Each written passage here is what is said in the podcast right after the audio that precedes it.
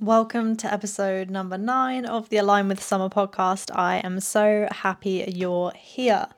I am so excited to get into today's episode because it's something that's really important and it's only resonated with me really truly in the last week or so. Something that I haven't covered much before on social media. I mean, I've touched on it, but I don't think I've really made it the forefront of business. And I will I will go into what I mean by that. And this is going to be super valuable for you because essentially I'm going to be going through the things that I shifted and the things that I focused on that allowed me to stay so consistent with fitness and not only get results but actually sustain the body that I wanted without ruining my relationship with food or still having that stress and everything around it. Do you know what? So I've been training consistently. Like I've been into fitness myself for seven years now. And when I first started, it was so much about aesthetics. That is what people were training for. I mean, at that time, it was just the leanest you could get, the better. You know, the harder you worked, the better. If you worked harder, trained harder, ate less, your results would be better.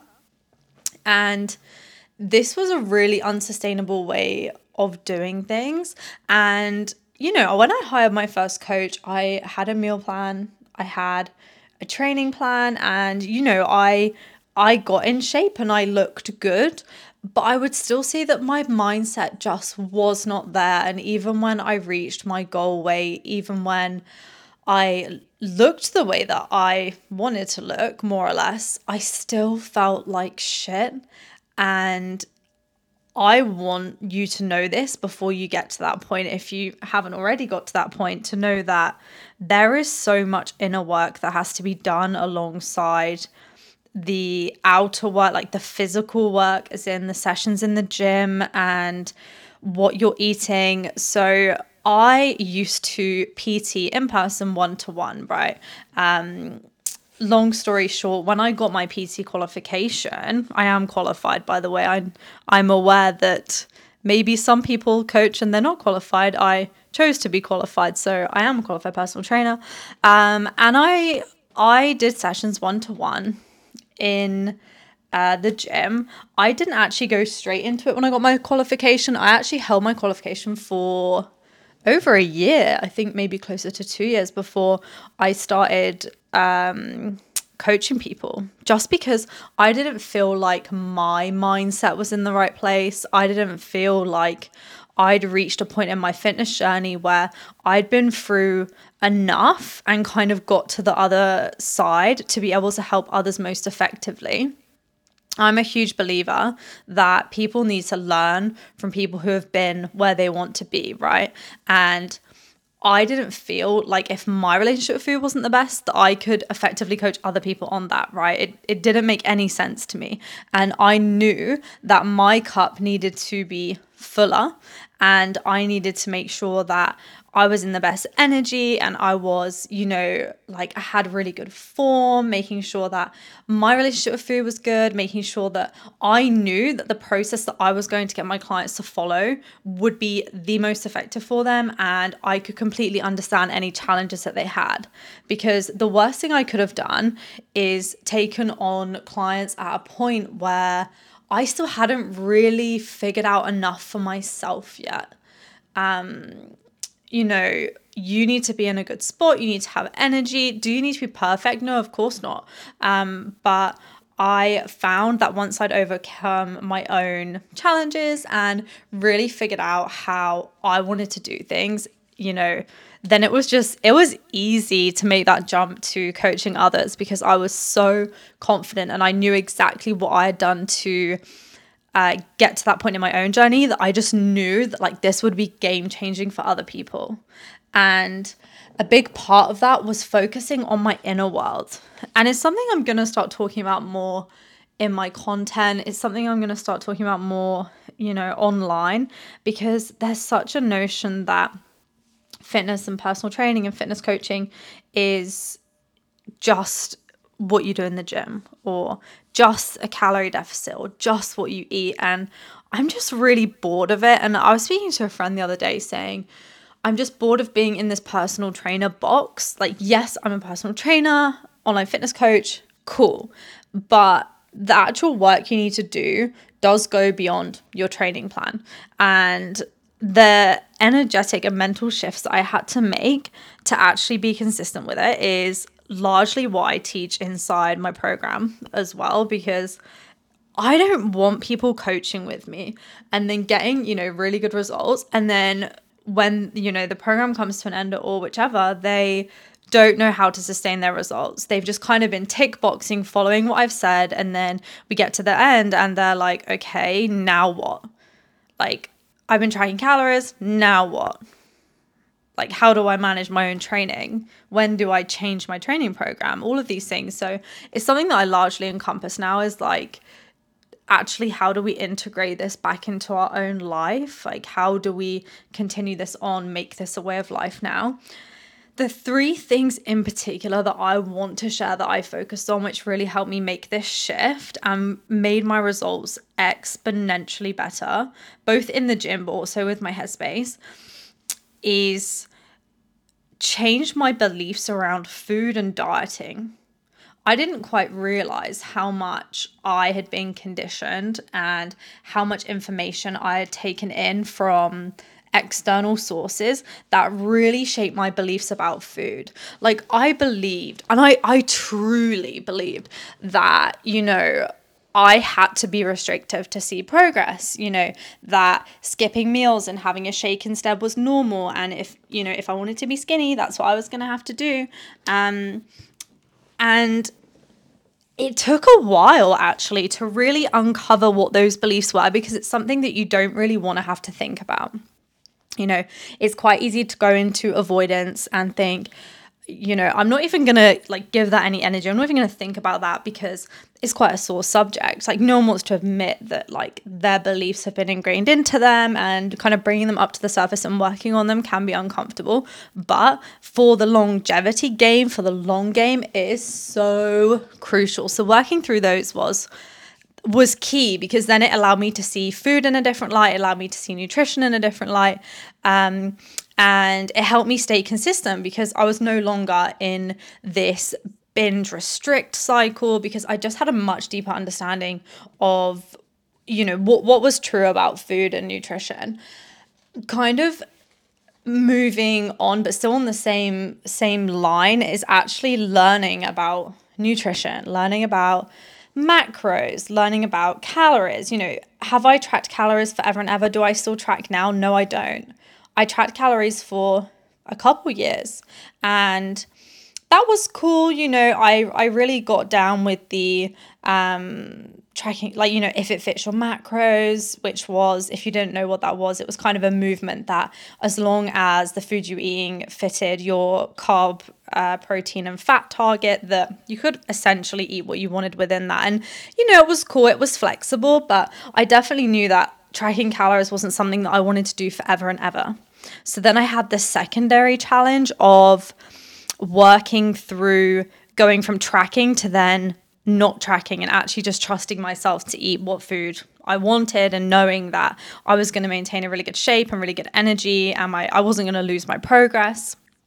So that was uh, something I encountered later in my journey is when I stepped off of tracking into just eating and living.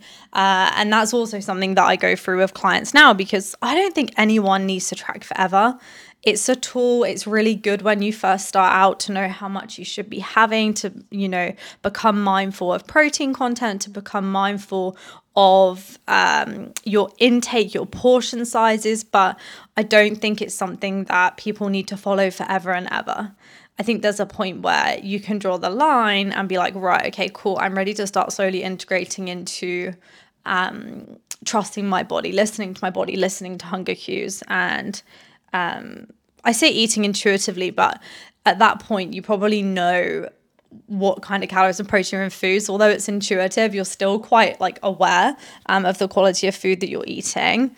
And prioritizing what felt good was something huge for me. I used to feel such a pressure that I had to force workouts. I had to, um, you know, if I could overcome not wanting to do something or not being in the mood to do something, if I could overcome that and push through it, it was like, yeah, you know, like the gym bro, like team no days off like get in the gym you're sad get in the gym you're angry get in the gym you're tired get in the gym you know you get it right?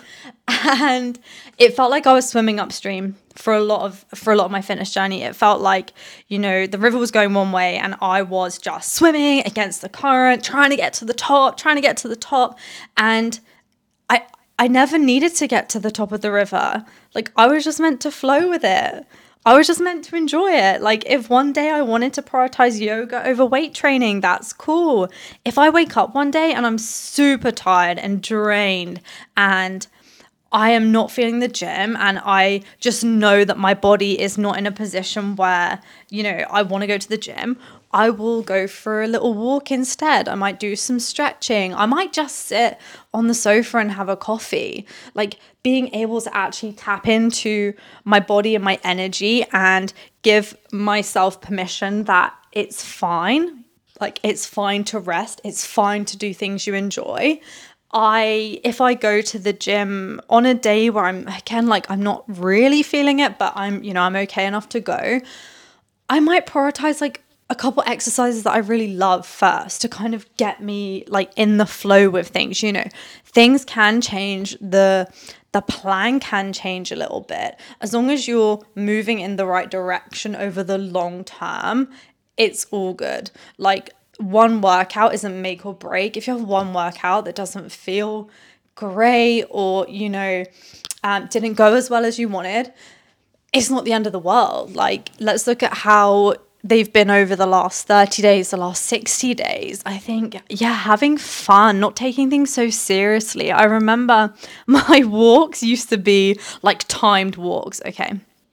And I'd wear my Apple Watch and I had to hit 10,000 steps. Like, I had to. And my walks became like, how long have I been out? How many steps have I done? Um, I need to pick up the pace because two weeks ago I was walking a mile quicker than what I am now. So I'm obviously slacking. Like, this is no good. I need to improve. And like, fuck, do you know how draining that is? Like, it's a walk. It's meant to be fun. You're like, it's a walk. Go and get a coffee and go for a walk with a friend, listen to a podcast, fucking daydream. Like, I really took everything so seriously and it made me so resentful and frustrated in my journey because I just couldn't have fun because it was like, if I don't drop a pound by Thursday morning, this has been a waste of time. And I was just obsessed and going, you know, full on at it. Like sometimes, you know what, now I I don't track my steps anymore. I haven't for a while because I changed from my Apple Watch and I wore it a couple days last week, but to be honest, I've just like completely forgotten about it. But I'm actually just thinking like I'm just going to go for a walk on a route that I know is around 35 minutes and like that's going to be fine. That's enough. I'm going to do that each day. And actually just giving yourself permission to go with the flow a little bit and just enjoy the process and just enjoy your day to day means that you're going to stick to it for so much longer and I genuinely believe that is why I have now been consistent for seven years because I've really nailed the whole balancing. I've nailed the the mindset element. Like I, I think about fitness and food and training so differently to when I started. And I don't see it being talked about enough. And I definitely don't talk about it enough. But it's something that is so important. And if you're going to do anything for yourself, my advice is make sure you're working on your inner world just as much as your outer world with fitness. Like it's not all about the way you look. It's not all about the the measurements, the weight on the scale. You reside inside this body. You need to make sure that you're looking after what's inside too. I'm so excited to follow a bit more of this uh, mindset, energy concept with my content and with my coaching. I feel really, really drawn to it. And as I said, it's something that I've known for a long time. I've always been a bit hesitant, I think, to to go too much into mindset because I thought, oh, like, are people gonna care? Will people listen? Will people think it's weird because, you know, I'm a trainer and I'm just meant to give out workouts and meal plans? And I thought, fuck that. You know what? Like, this is me. This is true to me. And this is what has brought on my transformation. It's how my clients get transformations. It's it's not so much the training plan and the meals. Of course, it's part of it, but like such a big part is that energetic and mental shift. So, if this is the kind of vibe you're on, then I'd love to have you. I will catch you in the next episode. Have an amazing week.